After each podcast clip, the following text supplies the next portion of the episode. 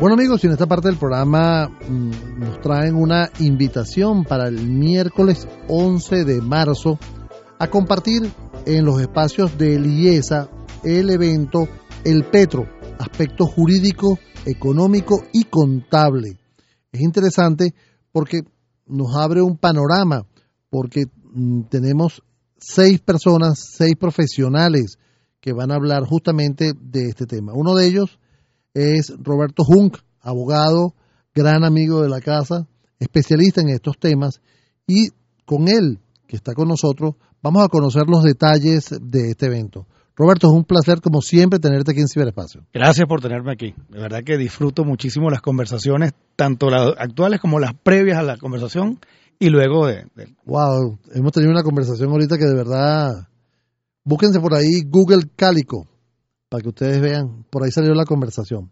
Mira, eh, pero hablando de lo que nos ocupa en este momento, Roberto, este evento que se va a realizar, el Petro, aspecto jurídico, económico y contable, ¿de qué va? Bueno, desde el principio que hemos analizado lo que es Bitcoin y luego lo que es el Petro, por supuesto necesita la, no la aprobación, pero sí el examen minucioso de las distintas áreas que lo, que lo conocen. Y la economía y el derecho no están al margen. Esto es un fenómeno, las criptomonedas y por supuesto en el caso específico venezolano el petro, vino a irrumpir, a disrumpir de una manera muy, muy, muy interesante nuestra sociedad. ¿Qué pasa? Las implicaciones jurídicas que tiene van más allá de lo que pueda, digamos, decir un white paper o un decreto constituyente. Es por eso que diferentes profesionales, y en caso específico de académicos en el área jurídica, van a dar su versión, su opinión, su preparación académica sobre este punto. Claro, hay que decir que va a estar el profesor Aaron Olmos, vas a estar tú, va a estar Humberto Romero Muchi, va a estar Juan Cristóbal Carmona Rojas, va a estar Miguel Mónaco y César Caraballo Mena. Van a estar allí este, participando en esta en este evento que va a ser desde las 8 de la mañana hasta las 1 y media de la tarde. Sí, sí, va a ser toda una mañana desde la cual vamos a abordar este fenómeno, como estoy diciendo, no desde el fenómeno hacia las distintas áreas del estudio, sino desde las áreas de estudio al fenómeno. En el mismo orden que está allí es el que vamos a exponer. Aarón es ampliamente conocido en las redes por abordar el tema de economía digital, entonces él va a ser el abreboca de, de este tema sobre cuáles son las incidencias específicamente del petro en la economía venezolana. Luego será porque he compartido con Aarón varias, varias clases. Voy a ser yo el puente entre la visión económica ya a la parte jurídica. Entonces ahí voy a hablar de lo que es la idea de derecho. Porque vemos que el petro como creación de un Estado debe estar sostenido en algunos instrumentos legales. Okay. Esos instrumentos son constitucionales, son legítimos o no. Entonces, ¿cuál es nuestra idea de derecho? Porque no es lo mismo una moneda o una criptomoneda o cualquier actuación proveniente de un particular que nos rigen unas normas que respecto de un ente público, lo rigen otras normas. Luego que hablemos esa, o hable yo, porque ese va a ser, digamos, el, el paso de la parte económica a la parte jurídica, va a venir el doctor Humberto Romero Musi. Su especialidad, es más, él fue profesor mío en pregrado en Derecho Financiero. Entonces va a ser esa aproximación desde el punto de vista de la finanza y más específicamente de la parte contable. Luego viene Juan Cristóbal Carmona. Juan Cristóbal es uno de los autores venezolanos, y cuidado si no en Latinoamérica y mundial, que ha presentado un trabajo de incorporación a la Academia de Ciencias Políticas y Sociales sobre las criptomonedas. Es decir, que tiene un estudio ya profundo sobre este fenómeno que no se queda nada más en una lectura general, sino que ya tiene la, la estructura y una investigación académica.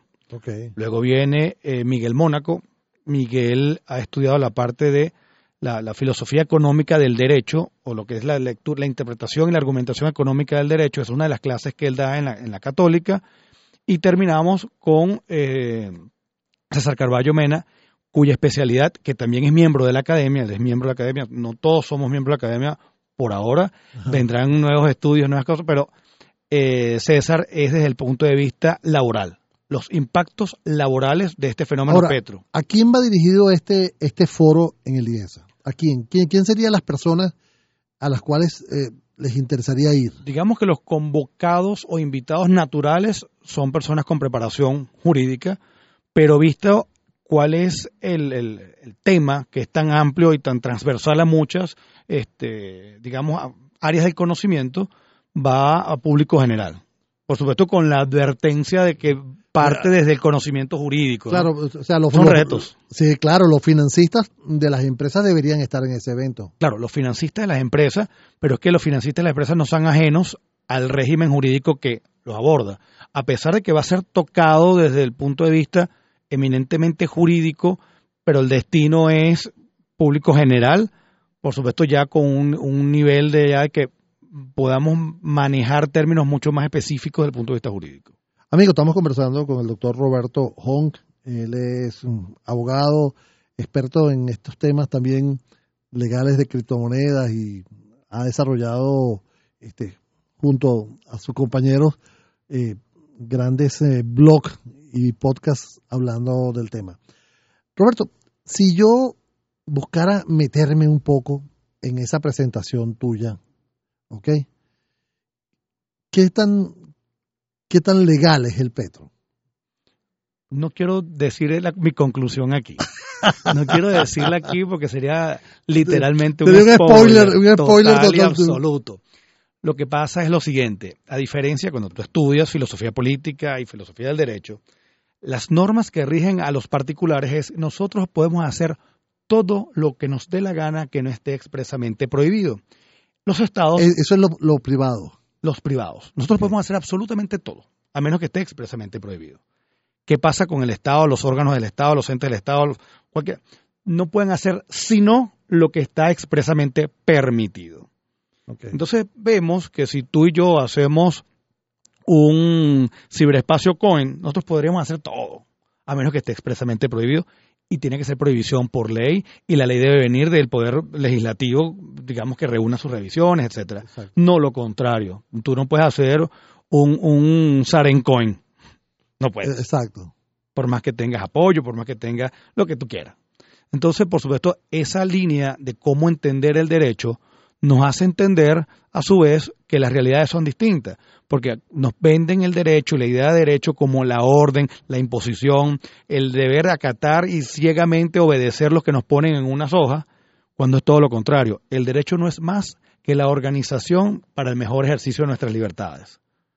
Entonces ya ahí partimos, partimos de una idea distinta de lo que es derecho y por supuesto cuando vemos el Petro que abiertamente tiene unas unas dimensiones eh, distintas a lo que es una, una, criptomoneda, las conclusiones van a ser distintas. Bueno, mira, ¿y cómo hacemos nosotros para asistir? Bueno, en la página de IESA está un link en la cual eh, uno le presionas, te inscribes, te dicen cuáles son las instrucciones para pagar y te presentas allá y conversamos allá. E igualmente en, las, en, en nuestras redes y en la mía personal, que es arroba rjunc, Roberto Jun Cavalieri, aparece también la información. En la de, en la de Aarón Olmos también está, en la de todos los, los ponentes que tenemos redes. En la mía va a estar. En la tuya también está. Y por supuesto, está, te, te, es que no es un reto. Te invito a que esas dudas que tú tengas sobre la legalidad o no, las tengas anotadas porque las vamos a abordar seguramente allí. ¿Dará tiempo? No dará tiempo de rendir de todas, pero seguramente nuestras intervenciones van a ayudar a, entender esa duda desde una profundidad mucho distinta. A lo mejor va a ser muy profundo en unas cosas, pero a lo mejor muchas van a ser satisfechas. Wow. ¿Dónde nace esta idea? Porque de verdad, o sea, les ha llegado a ustedes muchas dudas. Este, ¿Cuál es la principal duda que hay este, este con respecto al Petro? la, la Academia de Ciencias, que ya tiene más de 100 años, de ciencias políticas y sociales, lo que son los académicos es súper interesante porque son puestos vitalicios. Ahí están los mejores eh, exponentes de cada una de las materias.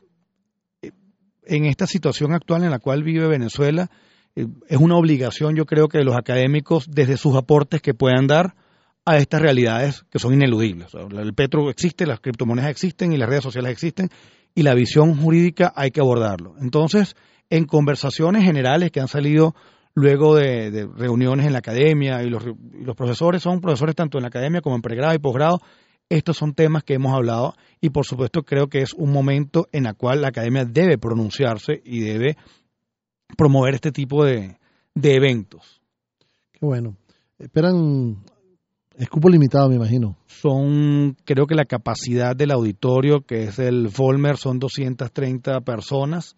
Eh, lo último que supe es que muchísima gente se está inscribiendo, es decir, que pocas personas eh, quedarán afuera o a menos que haya una, una lluvia.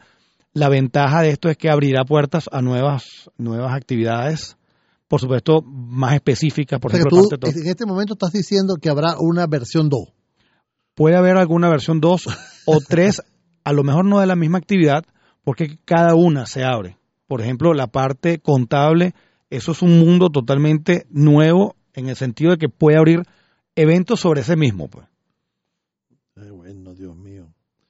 No quiero seguirte preguntando porque tú, me estás dando un, un ole total. Te, dejo, te dejo una duda, pues. Me, hiciste un ole, tú estás claro en eso, ¿no? Te, dejo una duda. Las normas técnicas son equiparables a la ley. Son jurídicamente exigibles las normas técnicas como las contables. Ahí te dejo eso. Pues. Son. No te lo voy a responder. ¿Te das cuenta? ¿Te das cuenta? Entonces, ¿para qué viniste? Para dejar la duda. qué, qué grande eres. Las normas, las normas morales, las normas de, un juego deportivas son jurídicamente exigibles. O sea, una, una criptomoneda se basa primero en un paper que, que, sale al mercado, es evaluado, es aceptado. Pero es que el, paper tiene, tiene validez jurídica. El paper es una oferta dentro del punto de vista de derecho civil. Pero es que no toda, no todo promotor o creador de una criptomoneda se rige por las mismas normas los estados se rigen por, otras normas. Bueno, nada, está, está bien. Amigos, entonces la cordial invitación es para el próximo 11 de marzo en los espacios de IESA, el evento, el, el foro, el Petro, aspecto jurídico, económico y contable de esta criptomoneda. Y las informaciones las puedes conseguir en la página del IESA. Ahí está toda la información. Repito, el 11 de marzo. Si no, le escriben a rjunc arroba gmail. El correo electrónico rjunc arroba gmail y en Instagram está arroba rjunc y ahí está el flyer con toda la información. tú eres todo rjunc. rjunc, salvo Roberto Junce en Twitter, pero casi no lo uso. Aunque no lo crea, yo no, yo llegué, digamos, de manera muy, muy particular a la parte de las tecnologías, no directamente. No, yo, no soy nativo, no soy nativo. Te oyera una amiga mía de los nativos digitales. Bueno, Roberto, muchísimas gracias por este tiempo que me has dado, de verdad. Los, estaré acompañando el, el 11 estará allá. Guárdame un puestecito. Allá te esperamos guardame un puestecito, pues, pon, ponme una silla anexa ahí al ladito. Dale. Una pausa y enseguida estamos con ustedes.